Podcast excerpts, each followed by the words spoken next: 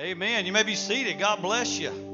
God bless you. Thank you, guys. Aren't you glad that He loves you this morning? Aren't you glad He loves you this morning? All right. If you have your Bibles, just turn in anywhere. It's all good. Just get in it. Just get in the book, and it'll change your life. Now, today we're going to be not reading from one text. We're going to be covering several areas. We're going to be covering a lot of groundwork as we close this portion of our series concerning perspective.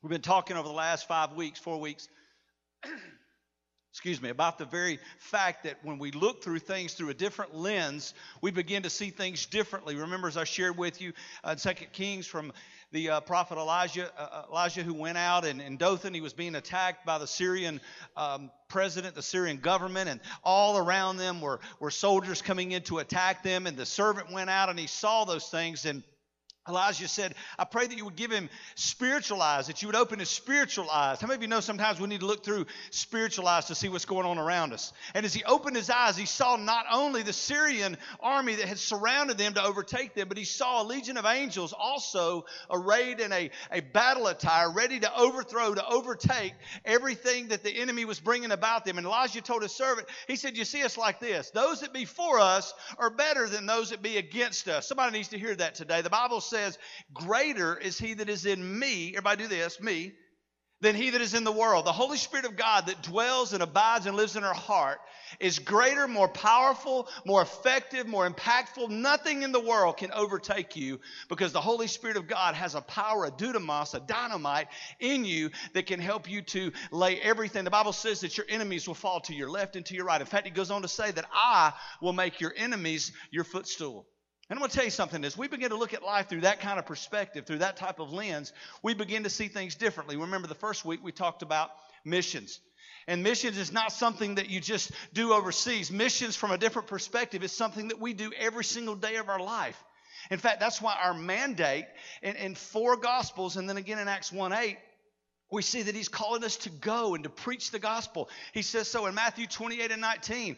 He says that you're going to go and to baptize them. He says so in, in, in, in uh, Mark 16 and 15 that we're to go and to preach to every creature. He says in Luke 24 and 47 that we're to go and to, to preach repentance into all nations. He says so in John 21 and verse 20 that we're to preach the gospel to the uttermost parts of the earth. And then in Acts 1 8, the mandate above all mandates. Why? Because that was the very last words that Jesus spoke here on earth as he said, When you shall receive power in Acts 1 8, you will be my witnesses. Speaking to not only the 120 that were gathered on that hill that day, but to everyone who would read the timeless truth of God's word that you're to go into Jerusalem, which is your home base. It could be your school, your workplace, it could be your church.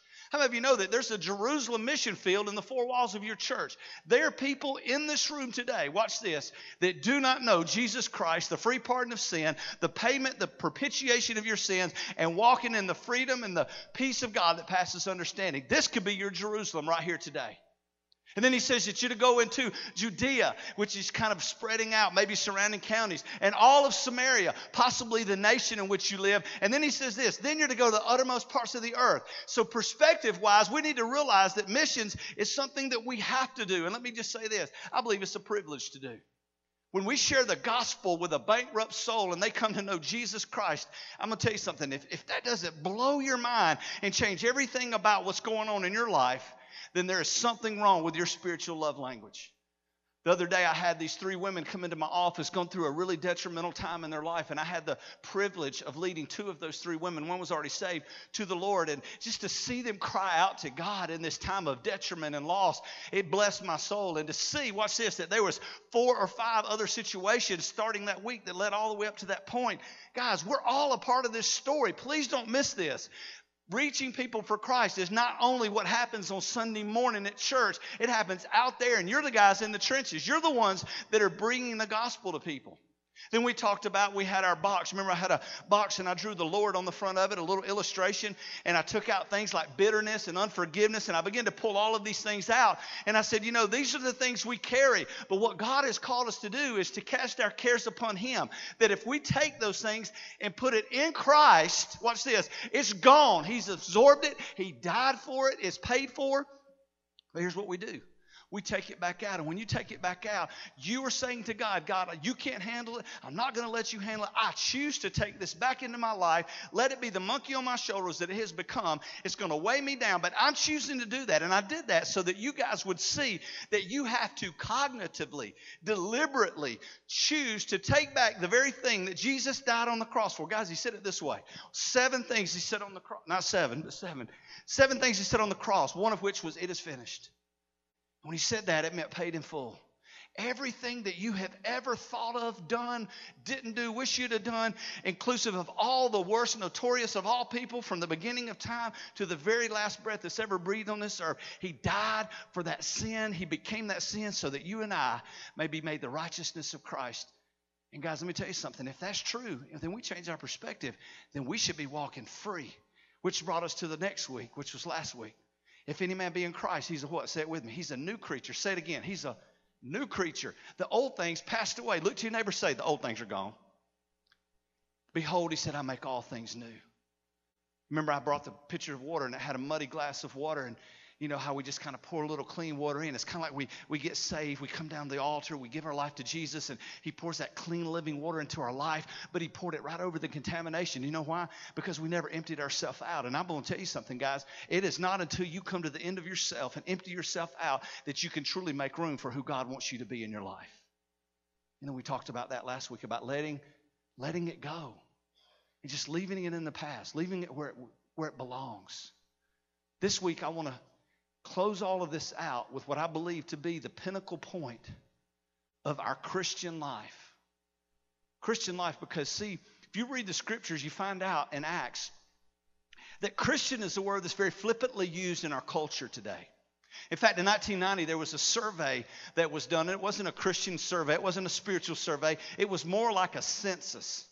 And in that, 86% of the nearly 400 million people in the United States of America check the box that I am a Christian. I submit to you that that was an erroneous report. I don't believe that even be close in proximity to what really is a cross section of our culture, not only then, but even more so today. Several years later, they re, revamped it and worded some things and kind of added into some other language, and, and Christian was still one of them. And of that, there was 75% of the nearly 400 million people in America who said, I am a Christian. But see, if you really understand the language of Christianity in the Greek uh, context, you realize that to be a Christian means that you are like Christ.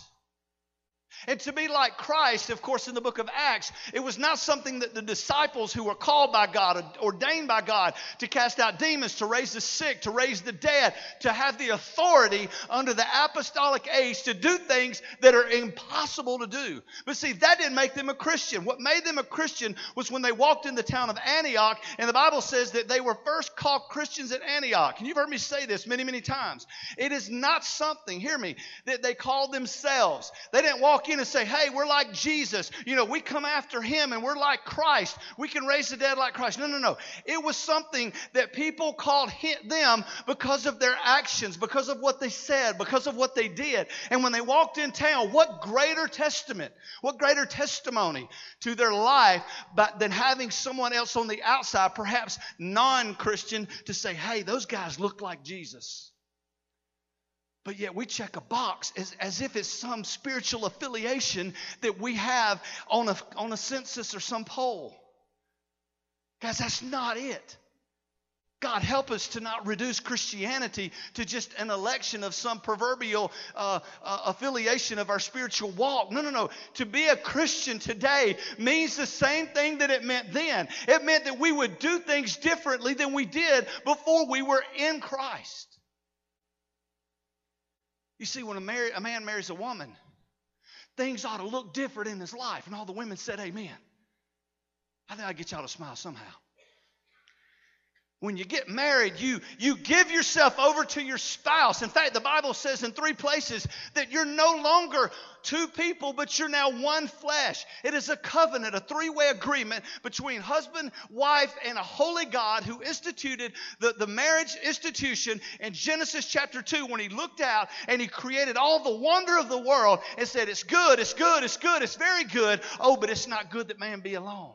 And he brought, brought him a helpmeet, a completer, everything that he's not, she is. Amen, baby. Aren't you everything? I'm not going to go there today. We're not going to talk about our home life, okay? Got in trouble a few weeks ago talking about spiritual fellowship at home. But here's the thing the reality is that when you become a husband or a bride, there is a difference in the way you walk. You have a ring on your finger that indicates that there's a covenant relationship. And the authority of that is we share the same name, we share the same desires. Can I tell you something? And you see in Luke 15, when you come to Christ, you get a robe of righteousness. Aren't you glad of that?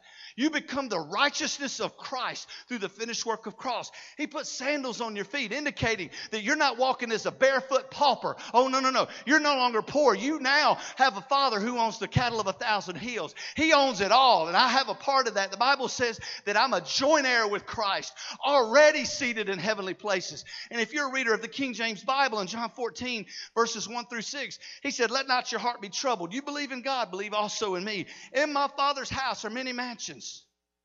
See, some translations say there's many rooms. I don't know about you, but I'm looking for a mansion. How about you? I don't want just some little place off the back 40 of heaven. No, no, no. I want the best that I can give to him to be laid at his feet and him to give me the best because everything he's got is the best. And to know that I'm walking as Christ walked.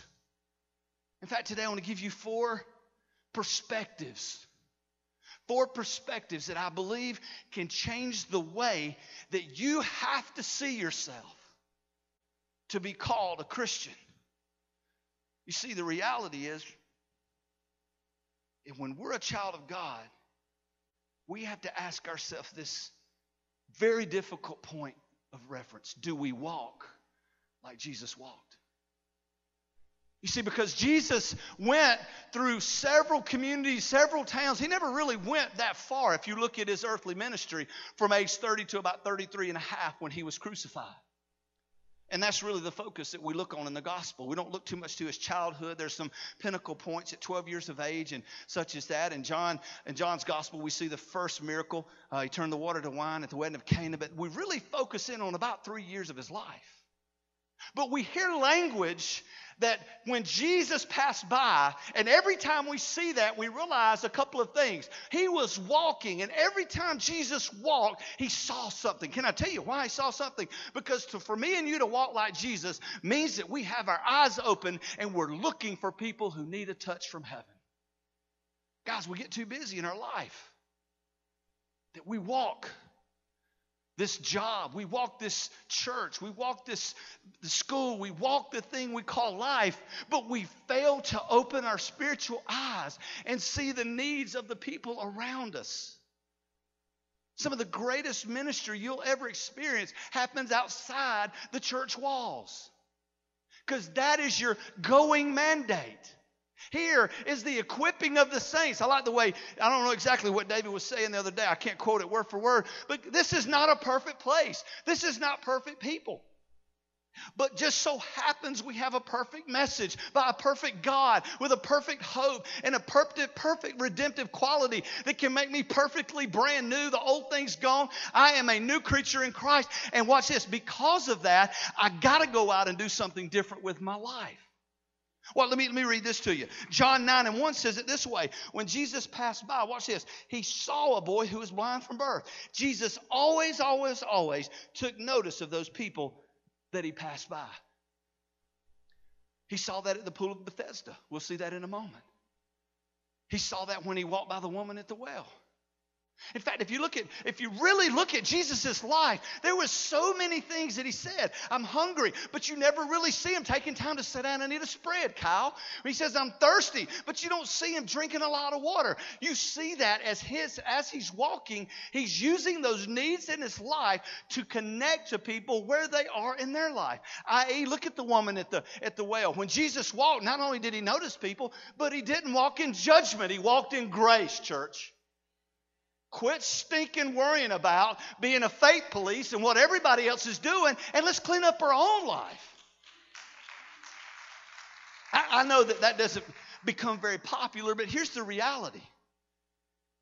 If we're looking at what other people are doing wrong, we have this big beam. If you could see a telephone pole sticking out of your eye, and when you do that, you can't see the speck in that person's eye because you're looking through some other point of reference. Your perspective is flawed. You say, well, Mark, I, I, know we're not supposed to judge people. Well, actually, that's not a biblical mandate. You are supposed to judge. The Bible says to try the spirits to see if it be of God. What you're not supposed to do is pass judgment on a person as to whether or not they're saved or whether or not they're going to go to heaven or hell. That's God's business. What we're to do is to look at their lifestyle, and here's a, here's a big eye opener for you. Rather than me telling you what's wrong with your life and what you got to get right, I'm just going to get in on my knees and I'm going to pray for you. Pray for God to bring you to me. Pray for God to open that door. Guys, we spend a lot of time, and again, I use this loosely, but playing faith police on people, how they're raising their kids, how they're doing this, and then you hear the mamas and dads say, Yeah, my kids are just hanging out with the wrong kind of kids. No, your kid is probably the wrong kind of kid. That's why he's doing some of the things that he's doing. You need to get on your face before God and quit worrying about what everybody else's kid is doing. Bring your kid to a place of reckoning, pray with them, and say, Hey, it's okay to be pure. It's okay to be different. It's okay not to be popular. Because here's the reality if I read scripture, the Bible says to be a Christian, means that he will turn brother against brother, father against son, mother against daughter. He said, You will suffer for my sake. Please don't tell your ch- child that if he comes to Christ and gets in the youth group that everything's going to be cool. No, he may hear him, she may have an X on their back. But let me tell you what you do. You pray with them and you have them raise up and hold their head high and be what God has called them to be. Why? Because they're going to walk like Jesus walked. But see, here's the cool thing about the encounter at the well. Jesus saw a woman who was basically had, had lived a life of whoredom. She'd given herself to many, many people. What did he do? He, he told her he knew of her sin. But he offered her something greater than that. He offered her grace. He said, If you knew, if you knew the person that you asked to give drink, you would ask me to give you drink, and I would give you a drink that would be overflowing. It would be a water with no end. And she drank of that water that day. And if you read the dialogue in the scripture, Jesus never took a drink. You see, because to love people means that you put them and their needs above your own. Husbands, can I tell you one verse, one verse? I want you to tackle this with everything you got. Put it around your heart, wear it around your neck, put it on your mirror, put it in your car. Ephesians 5:25. Love your wife as Christ loved the church and he gave himself for her. You do that, your marriage will be phenomenal. Because you walk like Jesus walked. I love the encounter Jesus had with a woman caught in the very act of adultery. Which brings us not only to the walk as Jesus walked, but to the next one. We need to love as Jesus loved. You see, because to not walk in judgment, but rather walk in grace to walk and to notice people and take notice of what's going on around you suggests that when something is thrown at your feet, here's what's going to happen. The reality is, is the crowd may say, put him out, put him out. She's a prostitute. She's this, she's that. What are you going to do? The law says you do this. Let me tell you something. Jesus never refuted the law of Moses. They wanted him to do that in several occasions, and they knew that they would have him strapped. But here's what he did. Rather than trying to debate word or law or some other legalistic aspect, he just gets on his knees with her, meets her where she is, realizing she's caught in adultery, according to the law, is due a stoning. She should be killed in the very street she was caught in. But he reckons that with looking at the people standing around. And he says, Hey, you guys are right. That's what Moses said. So here's what we're going to do. Pick up. In fact, the Bible says they were already holding their stones. You know what he told them? Hey, if you don't have sin in your life, start casting away. Matter of fact, the one of you who has no sin in your life, step up and you be the first one to well away. I can just see those guys now. They're just, man, they're raised back. They're ready to cast a stone because that's what the law required. And that the Bible says from the oldest to the youngest, implying wisdom set in. Those men dropped their stones on the ground and walked away. You see, Jesus wasn't condoning her act because, in fact, he went on to dialogue with her and he says, Hey, where now are your accusers? There are none, Lord. They're gone. Neither do I accuse you, but go and what? Sin no more. You see, to walk as Jesus walked brings us to point two. You will love as Jesus loved. Guys, we need love in the world. Not as a song, not as some fly by night, uh, fair weather lover. We need to be professional lovers of men We need to be professional lovers of people who, by our association and relationship with God through the Holy Spirit and the finished work of the cross, we've got to be challenged to love the unlovable. If you love somebody that can love you back, you've done nothing greater than the pagan, than the atheist, than the agnostic. You've done nothing great. But to love somebody who curses you, who, who I mean, man, there's just some people, and you've seen them, and we've talked about this a lot. There's some people that just almost are unlovable. If you know somebody like that, just hold your hand up real quick. If they're sitting next to you, hold your other hand up. Oh my gosh, you're in trouble, dude. He's like going. Let me read this to you. 1 John 4, 12, and then I'm going to read verses 13 and 20. No one has seen God at any time. In fact, the Bible tells us this that if we see him, we can't live. That's why Moses wanted to see him on, on the mountain when he called him and he gave him uh, the, the, the, mandate to go into Egypt to, to, to preach to Pharaoh to let his people go. He said, Let me see you. He said, You can't see me and live. See, because unholy man can't look upon a holy God and live. So here's what he says. Since no one has seen God at any time, if we love one another, watch this God abides in us. That word abides in, in, in, the scripture of the, of the New Testament Koine Greek language means to dwell, means to live with, means to tabernacle. You're getting some wording there. The Holy Spirit lives in us only when, only when we love the way God loves. Watch what he says. He says, No one has seen God at any time, but if, there's a little selection there, if. If we love one another, God abides in us. Watch this. I love this. This blows me away. And his love is perfected in us. How many of you know God is perfect? But, but look at what it says. But if we love, His love is a, a perfected in us. It's made manifest in us. The world, hear me, guys, the greatest thing that you and I can do sometime is not preach a sermon or have an event or even give something, but just simply to love the unlovable and they see Christ in you because you're walking and loving as Christ walked in the way he loved.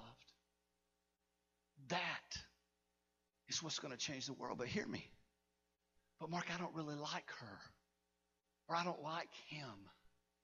Mark, are you really asking me to love that person? I'm asking you through a different lens cap of perspective to ask God to give you the ability, one, to love Him the way He calls you to love Him. And then and only then can you love people the way He's called you to love them. Hey, watch what it goes on to say. Verse uh, 13. By this, by what? By loving people by this we know that we abide or dwell or tabernacle in Him, and He is in us because He has given us the Spirit, and that's a capital S, that's the Holy Spirit. If someone says, watch this, guys, strong language here. If someone says, I love God and hates his brother, he or she is a liar. Not my words, but God's. Strong words. You and I are a liar.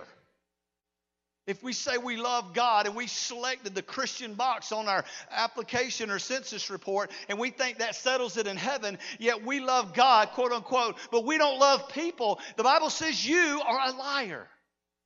And what's what he goes on to say? And he says, for, for he who does not love his brother whom he has, has seen, how can he love a God in whom he's never seen?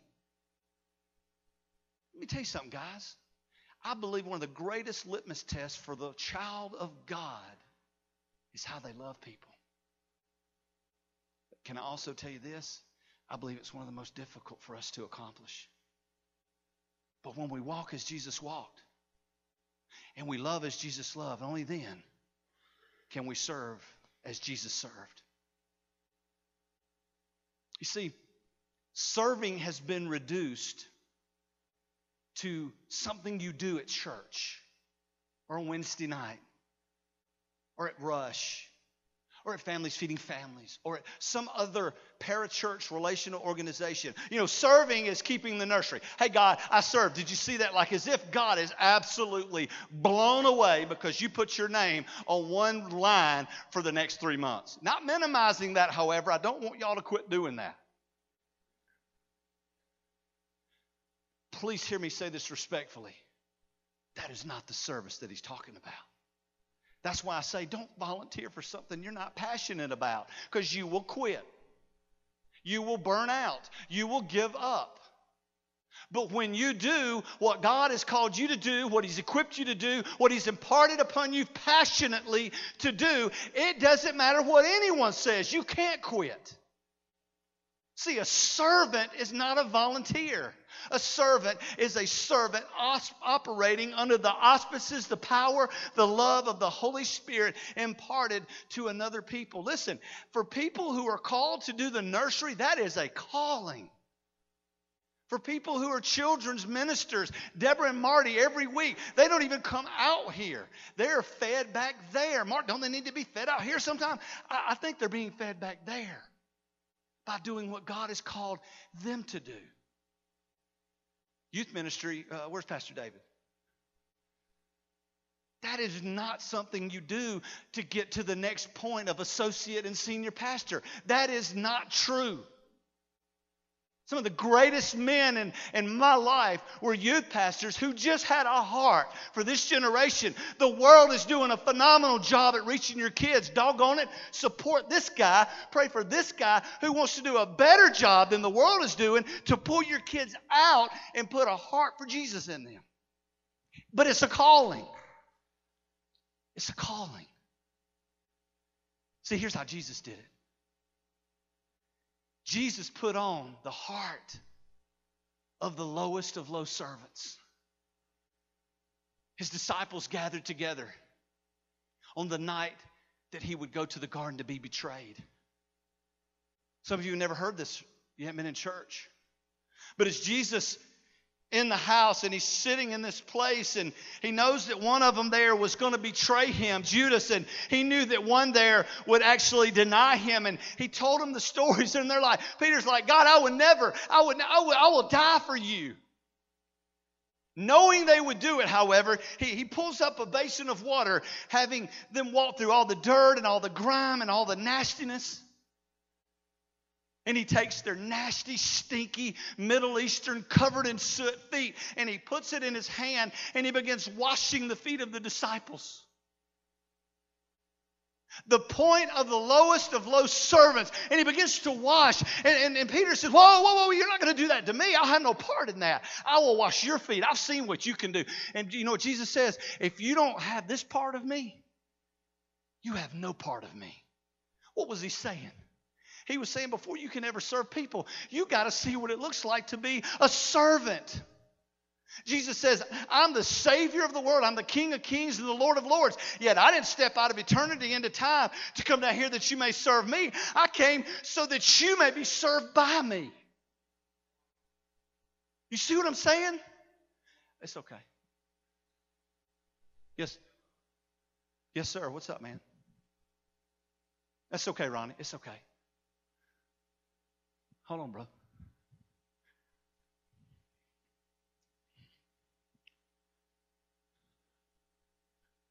Yeah, man.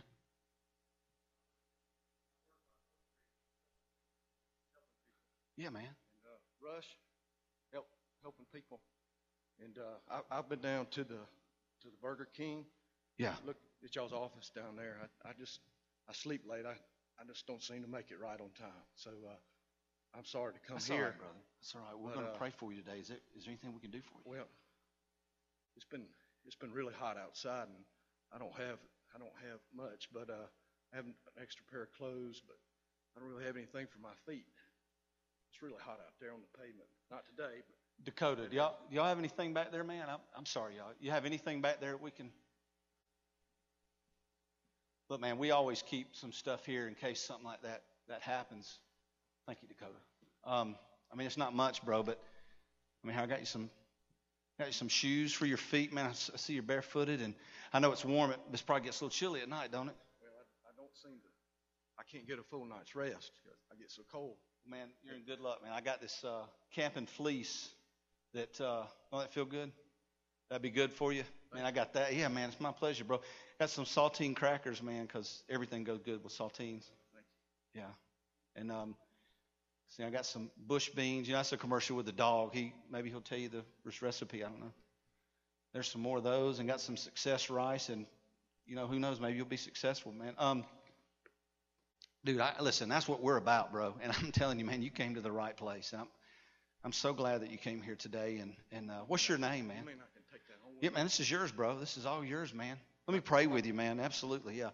Lord, I just pray right now for my brother. I, I know, God, that this has got to be a difficult life. And Lord, we just want to bless him today. That's what our church is about, is loving God and reaching people. And God, we just pray you would bless his going out and his coming in. And God, I just pray you would help him to find a church home. And, and God, just, just pray you bless all those on the street today, God. In Jesus' name, amen.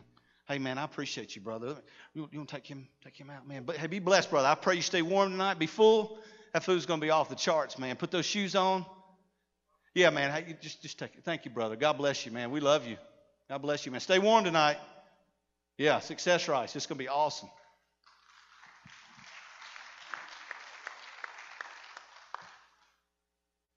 The Bible says in James that faith without works is dead.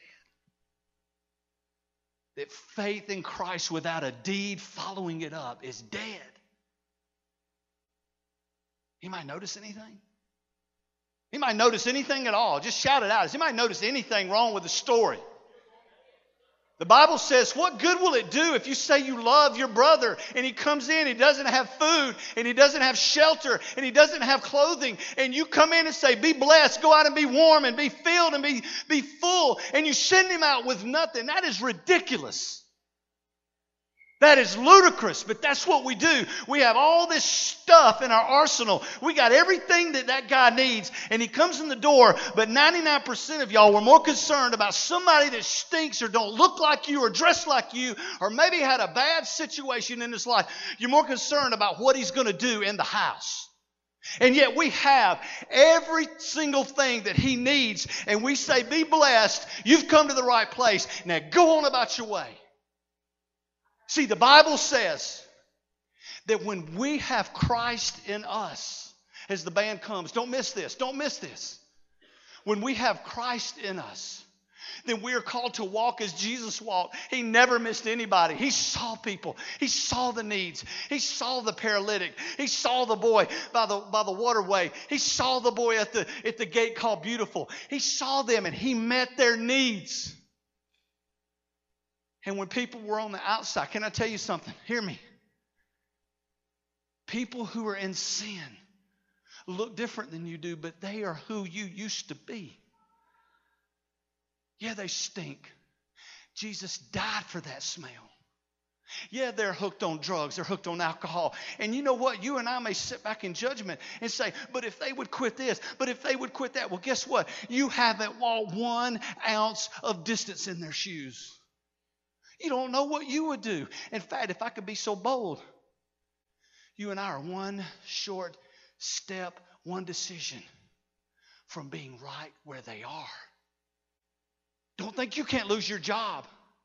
Don't think you can't lose your money. There are people in this room that had enough money that they were making enough money that they could pay cash for the church that we need right now. And yet they've seen a shifting of their lifestyle. I don't know why that happens, but I know this. Maybe God was just trying to turn their attention and their affection back on the person of Jesus. Young people, you're going to see them in your school. They're going to look different. They're going to talk different. They may have a different color, but God, help us God help us if you have what they need. Why don't you give it to them? You know, but what Peter and John, when they went to the gate, eh, you see what he said? They said, Give me some money, give me some alms. He said, Watch this silver and gold have I none, but such as I have, I give it unto you. Rise up and walk. You see, maybe it's not food. Maybe it's spiritual something. Maybe it's love. Maybe it's a handshake. Maybe they're in prison. Do you know that we have people in our church that go into the prisons and preach every single week? Do you know that? Do you know that there are people in your community that are homeless? And that guy sitting right over there, Ronnie Barrow, and his, some of the folks that work with him in his ministry, they give of their own money, their own pocket, because we don't even have a budget for that yet. And he never says anything. We just go and do it because you know what? Because it's got to be done. There's people that's needed a grass cut. Oh, that ain't a big deal. Come on, you serious, Mark? You gonna put that on the same level as somebody's homeless? No, it ain't a big deal. If your grass is cut every single week, it's a big deal though when you can't even find your car, then you're going to cut somebody's grass, and it's a big deal to them. You see, what Jesus did marvelously is he met people where they were. You see, Jesus went into a farming community and he spoke about sowing and reaping, church. He spoke their language. He went into a fishing community spoke about casting their nets and being fishers of men. Why, why are we starting? Somebody said, Why are you starting the hunting ministry? Well, it's an outdoor ministry. I'll tell you why. Because there are a lot of hunters in this community. There are a lot of outdoorsmen in this community. And by God, if we can get them up to the church because they come out to shoot a dove or to learn how to skin a deer, learn how to clean a fish, then that's what we're going to do. And then we're going to give them the gospel. Why do I need to go to men's prayer meeting? I don't, I don't, really need to go over there. I don't want to be away from my wife. You better get away from your wife and get along with a holy God and other men that are broken, that are needy, that are just trying to chase God's heart because you'll leave there changed. Women, you may have it all figured out, and that's some talented, talented women in this room. But you need to get plugged into the women's ministry and find out how we can serve other people in this community. Find out women who have just lost their husband and get involved in the grief share. Walk as Jesus walks. Not about doing a bunch of stuff. It's about looking at what you got in your box. Some of y'all just need to be a hug for somebody and just love them. Wrap around them like a blanket, man. Some of y'all needs to be like sandals on the feet. You need to be the foundation for somebody who can't stand on their own two feet. I've been there. There was a time in my life, guy, where I had no one to turn to. And a guy walked by my house one day, drove by my house, and he sat on my back porch and he lifted my head and he prayed with me. And he said, I want to help you stand up. I want to help you get back up. Some of y'all can do that. Here's another thing. Some of you just need to be the food for somebody. Some of you need to be the food. Why? You need to be spiritual nourishment. Don't worry about this. I want y'all to look at me, stare a hole through me. Because here's what I believe. The world out there is dead and dying and they're cold and they're going to hell if they don't know Jesus. You say, Mark, that's real theatrical. If this is what I got to do to get you to see what's going on, then so be it. Just get plugged in. Make a difference. And here's the last one. Ben, a couple of you guys come pray with uh, Punk real quick. Uh, hold on, I'll come right back. Listen to me, guys. Y'all look right here. Look right here. Some of you can't do what I just said because of one or two things, and I'm closing. Because you have bitterness in your heart and you've not forgiven somebody, or you have not forgiven yourself. The altar's open. Man, why, why can't we be as bold as this? I don't care who's looking, I don't care what you think. Some of you will wait till I give a formal invitation. Others of you know that God has already spoken to your heart about something today. And you need to not worry about me or anybody else. And you need to be out here with your family praying.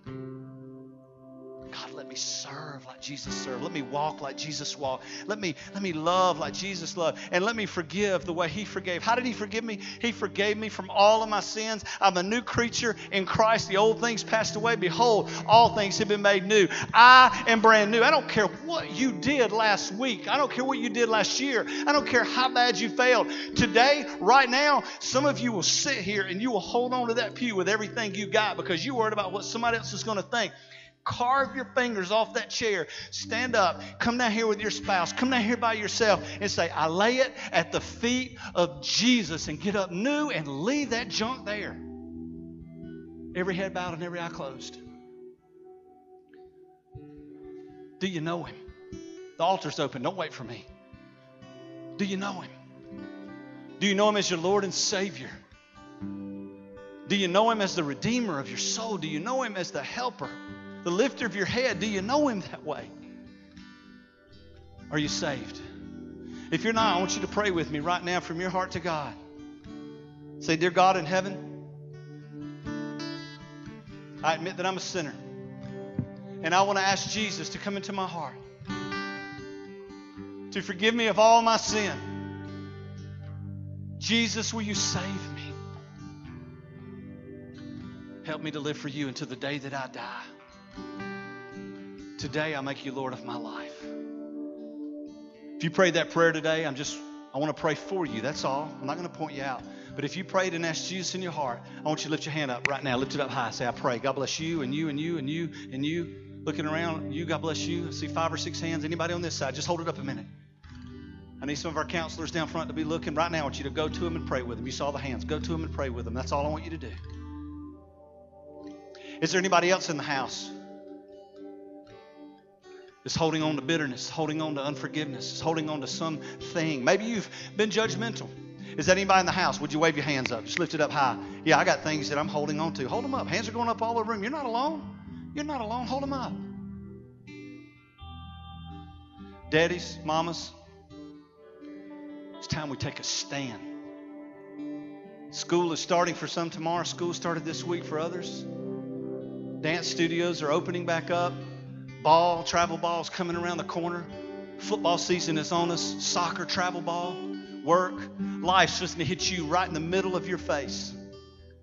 I wonder what would happen if the church got excited about being a Christian, being like Jesus. And what would happen today if the folks in Northridge Church got up from where they were sitting and came to an altar and said, I want to be different. I want to be used. I wonder if when I count to three and you stand to your feet, that this place can empty up from the seats and come down and say, Jesus, I want what you want. I want what you want for me. I wonder what would happen if you would do that. tell you what would happen. The one thing we need in our culture, in our community, in our church, in our home, revival would break out. The doors of our church stand open. I'm going to stand right here. There's people on either side of me that will pray with you. But if you just want to come shake my hand and turn around and walk away and say, Yeah, I want that newness. I want to be that servant. I want to walk like Jesus walked. I'm going to stand right here. I'm going to put the mic down. I wonder will you come today and leave different than when you walked in. On the count of three, I want you to stand up and just follow God's leading.